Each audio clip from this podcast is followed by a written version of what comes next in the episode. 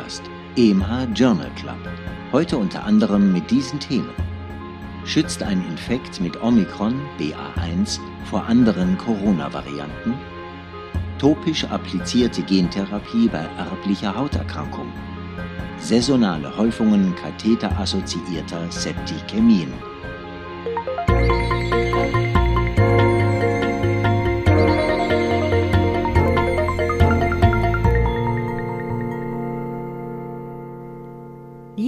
Hörerinnen, liebe Hörer, herzlich willkommen zu einer weiteren Folge des EMH Journal Club. Schön, dass Sie mit dabei sind. Ich bin Nadja Petschinska, ich moderiere und produziere diesen Podcast. Mit dabei sind auch Professor Dr. Reto Krapf. Er schreibt die Studienzusammenfassungen und kommentiert sie hier auch gleich für Sie. Und unser Sprecher Christian Heller, er spricht die Studienfacts.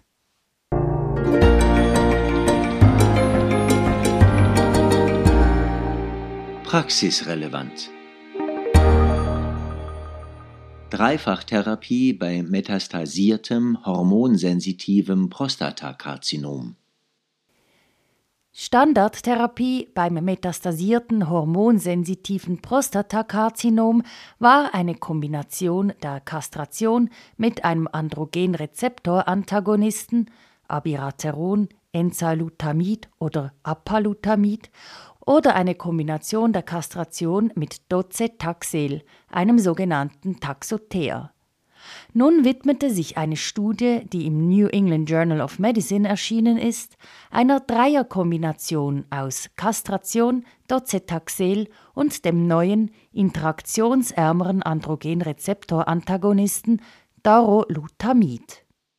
Die Dreierkombination führte zu einem hochsignifikanten Überlebensvorteil. Nach 48 Monaten waren mit der Dreierkombination absolut etwa 15 Prozent mehr Patienten noch am Leben. P kleiner 0,001.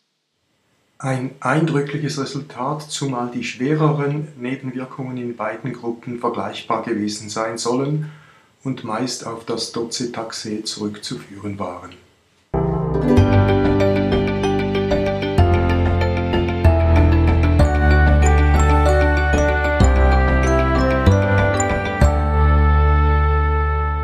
Schützt ein Infekt mit Omikron BA1 vor anderen Corona-Varianten? Infekte mit früheren Covid-19-Varianten produzieren nur selten neutralisierende Antikörper gegen die BA1-Variante von Omikron.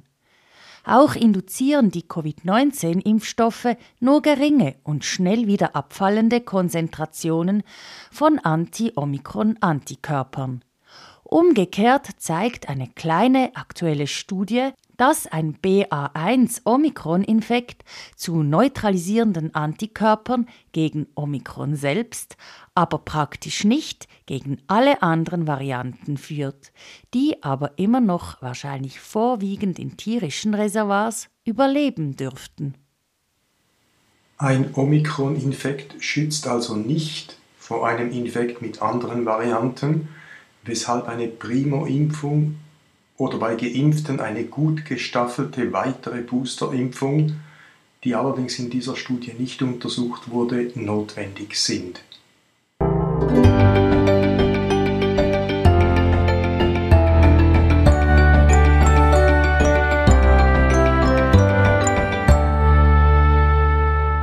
Weniger gastrointestinale Infekte aufgrund der ersten Covid-Welle. Die zu Beginn dieser Pandemie öffentlich propagierte Tugend des Händewaschens mit zuvor bekannt limitierter Compliance führte in England in den ersten sechs Monaten der ersten Welle Februar bis und mit Juli 2020 zu einer Halbierung infektiöser Gastroenteritiden, dies im Vergleich zum Mittelwert der fünf davorliegenden Jahre über den gleichen Zeitraum. Es bleibt zu hoffen, dass Covid-19 diesbezüglich einen Langzeiteffekt haben wird.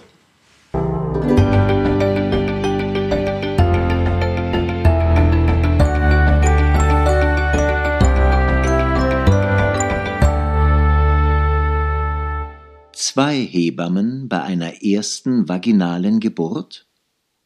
Perineale Verletzungen inklusive eines Risses des Musculus sphincter ani können für die Mutter zu erheblicher Morbidität führen.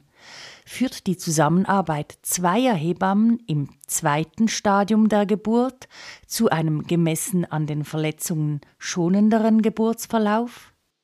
Ja, dies geht aus einer schwedischen Studie OnePlus hervor, in der je mehr als 1500 Erstgebärende oder Gebärende bei einer ersten vaginalen Geburt nach einer Sektio entweder durch eine oder durch zwei einander assistierende Hebammen betreut wurden.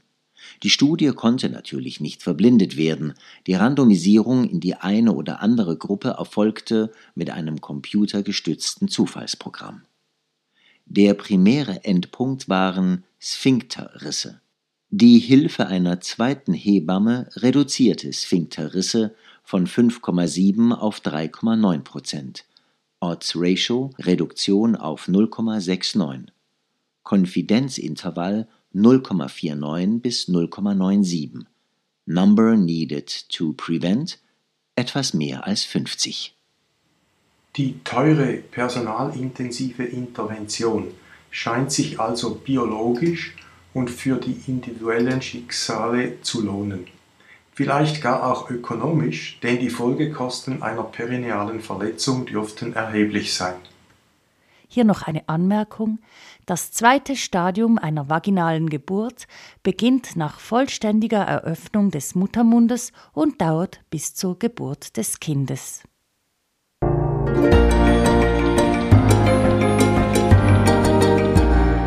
Neues aus der Biologie.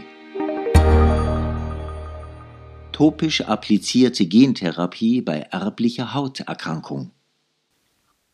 Die Epidermolysis bullosa congenita ist durch enorme Verletzlichkeit der Haut mit Blasenbildung, Vernarbungen, Infekten und Hautkrebs charakterisiert. Eine Form davon ist durch das Fehlen von Kollagen 7 an der dermoepidermalen Grenze gekennzeichnet.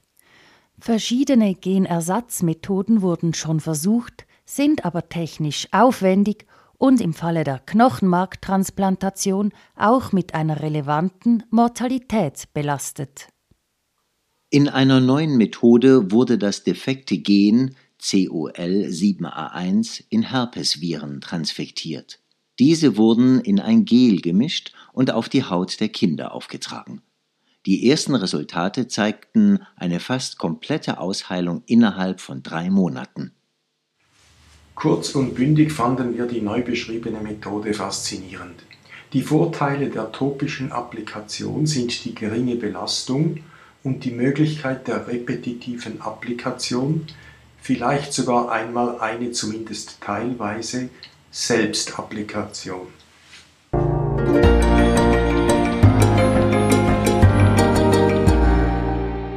Fokus auf.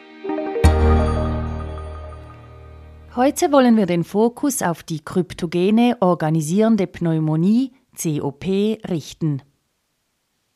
Ursache und pathogenetische Mechanismen der COP sind weitgehend unbekannt.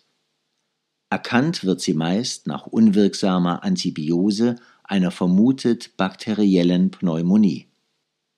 Symptome entwickeln sich über Wochen bis Monate. Am häufigsten sind trockener Husten und Dyspnoe. In weniger als 50 Prozent tritt Fieber auf. Selten Hämoptyse, die eher für eine alveoläre Hämorrhagie spricht. Diagnostik, Lungenfunktion, Dünnschichtcomputertomographie, Histologie. Wichtigste Differentialdiagnosen Hypersensitivitätspneumonitis, eosinophile Pneumonie, Vaskulitis, alveoläre Hämorrhagie. Therapie systemische Glukokortikoide Achtung, knapp 10% der Erkrankten haben spontane Remissionen. Zweitlinientherapien Makrolide, Mycophenolat.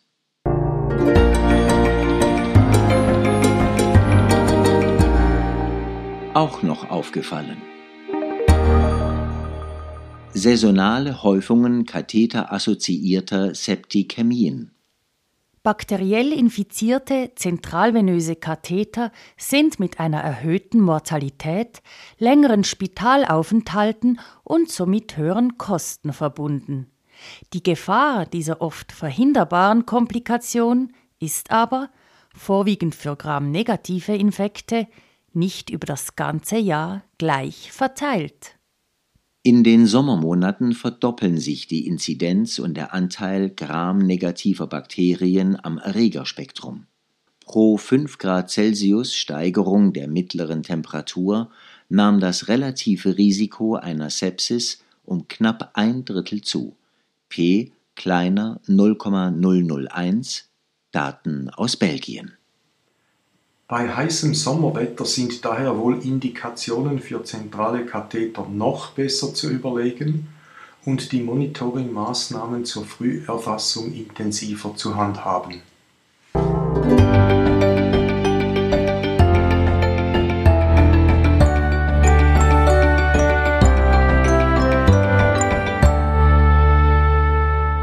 Polygene Risikoscores in der Präimplantationsdiagnostik die In-vitro-Fertilisation hat ein seit jeher bestehendes biologisches Prinzip, das der natürlichen Selektion verändert.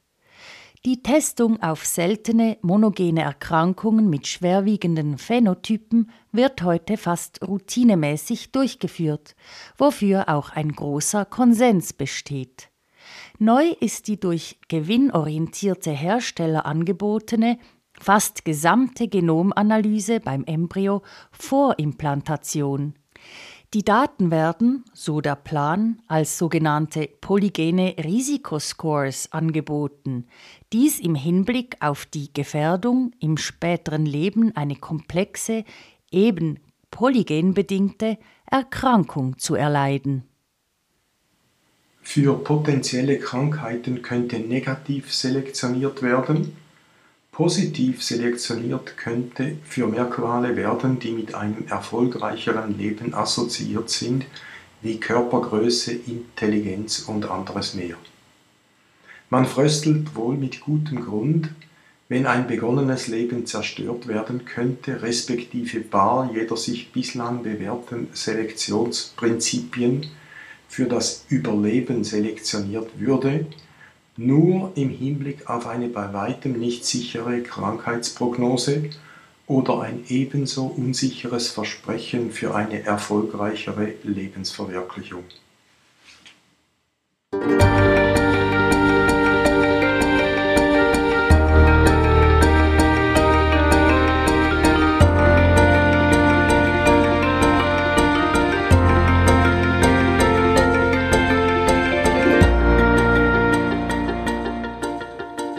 Schon wieder sind wir am Ende des EMH Journal Club angelangt. Schön, dass Sie uns zugehört haben. Wenn Ihnen unser Podcast gefällt, würden wir uns freuen, wenn Sie ihn abonnieren. So verpassen Sie auch sicher keine Folge. Sie finden den Podcast unter EMH Journal Club überall dort, wo es Podcasts gibt.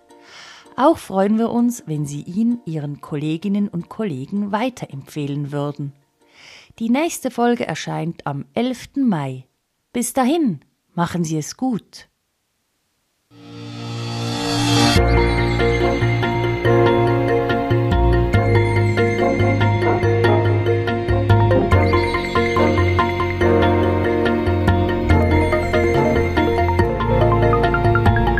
Sie hörten EMH Podcast, EMH Journal Club. Konzept, Textbearbeitung und Moderation Dr. Nadja Petschinska. Autor der Originaltexte und Kommentare Professor Dr. Reto Krapf. Sprecher Christian Heller. Musik Martin Gantenbein. Produktion Resus Positiv GmbH für EMH Schweizerischer Ärzteverlag.